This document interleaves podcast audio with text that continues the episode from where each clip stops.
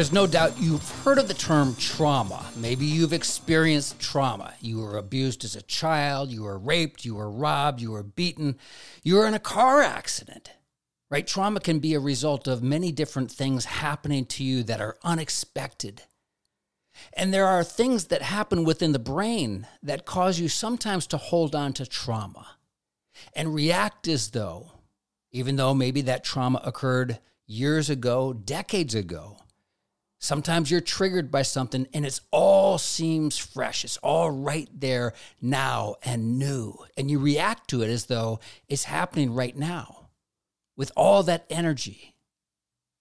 Now, you've heard trauma. Maybe you've never heard the term trauma bonding. What is that? Well, trauma bonding isn't about two soldiers who shared a combat experience or something like that and they can bond over that unique, tragic experience. There is a deep bond that can occur with firefighters or first responders or soldiers or Marines. But trauma bonding is something different. And if you've ever been in an abusive relationship, and yet there's something still that keeps you there, I don't know why, I just can't leave. I know I'm being abused, I know I'm being hurt. Well, that's actually what trauma bonding is. When you can't leave, although there's a part of you that says, I got to get out of here. But sometimes, and it's difficult to understand why. I mean, I could spend the next day or two talking about why that happens, and I'm not going to, but I'm going to sort of skate over some of it. Although this is a very important topic, I want to talk about signs of trauma bonding that you might be staying when in fact it's certainly not in your best interest to do so. But when you're in a relationship and you still feel that sympathy towards the abusive partner, parent, friend, and he or she alternates between treating you really poorly and abusively. But then the problem is, then the next moment, they're treating you with all sorts of positive attention, showering you with love and gifts. And that alternating form of treatment, again, is very, very confusing and it leads to what some call a trauma bond. A problem is, among many of the problems, is it creates lower and lower self esteem where you actually recognize that there is something wrong and you deserve something so much more. And it can lead to other mental health disorders such as depression. The worse you feel about yourself, the less likely you are to be able to leave. But if you recognize the signs of trauma bonding, well, then you might be able to reach out and get help or support, or even support yourself. So, what are those signs of trauma bonding? And this isn't an all inclusive list, but I want to go through some of the sort of the main ones if you see this. And the first one I want to talk about is justifying or defending your spouse, your friend, whatever it is, their poor, bad, abusive behavior. According to the National Domestic Violence Hotline, survivors of domestic abuse typically talk about their spouses as being wonderful, perfect, 90% of the time. What's the problem? Well, 10% of the time, they're acting horribly toward you. But you look at that and you say, well, gosh, it doesn't make sense because they shower me with love and attention and affection. They're so good to me most of the time. And that's what actually allows you to stay in that relationship, that abusive relationship, for so long because it's difficult to understand. And you may find yourself making excuses for them. Well, ah, they, they had a bad day. Ah, the boss is climbing all over them. Or, oh, well, maybe I did spend too much money. Or I, I didn't keep my word. I'd said I'd be there, but yeah, although there was traffic and somebody got sick and I was taking care of them, I, I, I should have kept my word. And these are all indications that you're justifying or defending that person's behavior. Now, another example of this might be constantly thinking about the people who hurt you rather than being able to move on and establish new and healthy relationships. You're always thinking about that past relationship. Let's say you were so lucky to get beyond this abusive relationship. You still find yourself thinking about them, worried about them, caring for them, wanting to cover for them. And why is that? Why doesn't that new healthy relationship just make up for everything else and allow you to bond? Well, again, it's very complicated, but there's a part of you, even if you escape the insanity and the abuse, there's a part of you, and this is going to be hard to say and hard to listen to. There's a part of you that believes you deserve it. And so you stay. And a lot of times, again, this is because of negative, abusive, chaotic childhoods. And as a child, you can't differentiate that this is mom and dad screaming and yelling and fighting and hurting you. As a child, you say, Well, I must, I must deserve this. And so you take that belief into your adult relationships and you stay or you defend or you care about these people because you say, Well, I I deserve this. And there's another component too. There's a part of you subconsciously that says, well, if I can repair this relationship, if I can make this abusive person actually love me, then maybe that means I am lovable. Yeah, there was evidence as a child that it didn't seem mom and dad love me, but if this person loves me, maybe that's the evidence, all the evidence that I need to say I am lovable. There are so many problems with that, though, because most likely you're not going to be able to change that person. First of all, that's not your job. Secondly, you're not God. You can't do it.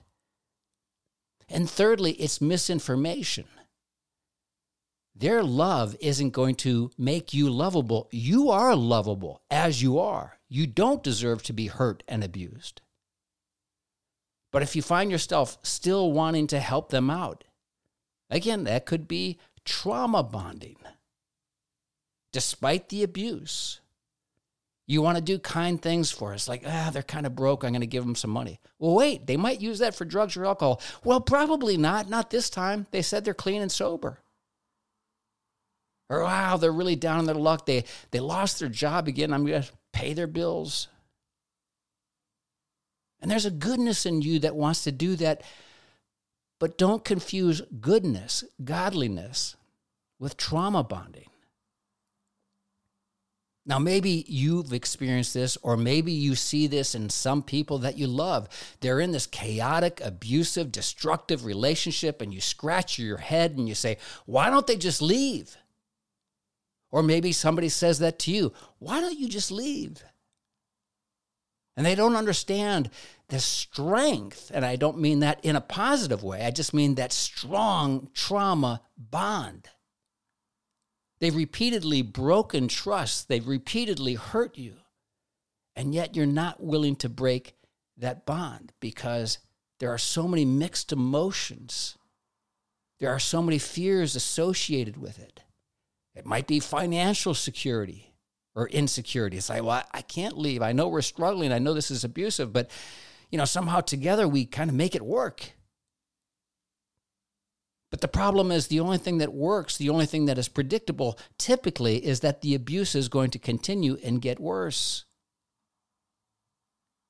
And at some point, you've got to listen to how you speak about this other person and say, I can't make make it up for them.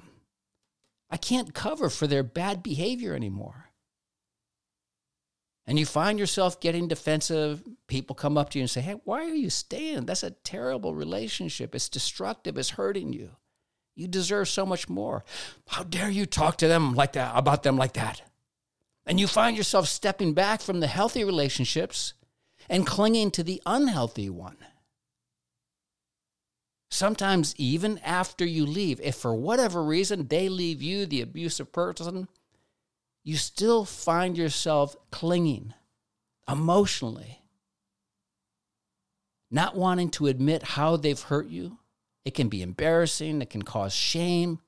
There are a lot of reasons for it, and it's not your fault. Maybe you don't feel as though somebody will believe you. It's like, hey, this person is really hurting me. What? I see them. They seem to be perfectly nice. But remember that 10% of the time, that's what other people don't see. And you yourself look at the 90% of the time that they're just wonderful. And you ignore that abusive, destructive 10% of the time. You've got to be willing to open up, to share your feelings, your opinions. But if you're with a person that you don't feel you can do that, hey, you really hurt me, or what you're doing is wrong. If you find you're hiding from sharing truth, that again could be a sign of trauma bonding. And maybe you're not sharing your feelings with them or with others, and you become more and more silent. What do you do? How do you break the trauma bond? Well, the first thing I want to say is please get professional help. There are a lot of great therapists out there who understand this trauma bond and what keeps you stuck, but they want to help you heal. And it can be difficult, but there are ways to break the cycle of dysfunction. There is a scripture that I love. I love it from a religious standpoint. I love it from a psychological standpoint. Jesus says, You shall know the truth, and the truth shall set you free. If you're in a trauma bond, you've got to focus on what is true. This relationship is destructive, it is harmful. It might be difficult to admit that because maybe you think it reflects poorly on you that you're still there after all these years. But it is the truth that will set you free. You might look back and say, Gosh, we, we had so many good times. And you're thinking nostalgically about the past, reminiscing about the good times. Okay, like most relationships, relationships that thrive and are good, they have bad times and they have good times. Most likely, more good times. But in a real healthy relationship, there's no room for abuse. And you can't ignore that time that they're actually really harming you traumatically. Focus on what's going on. How do you feel? Sometimes, if you've really been hurt, I suggest write it down. Remind yourself wow, I suffered for three days under this. Now, again, there's going to be a time where I'd say when you're focused on healing, you move beyond that. You move what life does offer you, how love can heal. But if you're living in denial and the absence of truth, you've got to write it down when you're feeling really horrible, when you're feeling abused. Write it down so that you can go back and say, oh, yeah, this happens like every three weeks, whatever the cycle is. How do you feel when you actually say, you know, I think I better do something to take care of myself? Maybe you feel guilty or bad about that. Oh, I don't deserve that. Hey, why don't you take a run? No, no, that's too much time away. I can't run. I can't get a good night's sleep. I can't relax and go off to pray.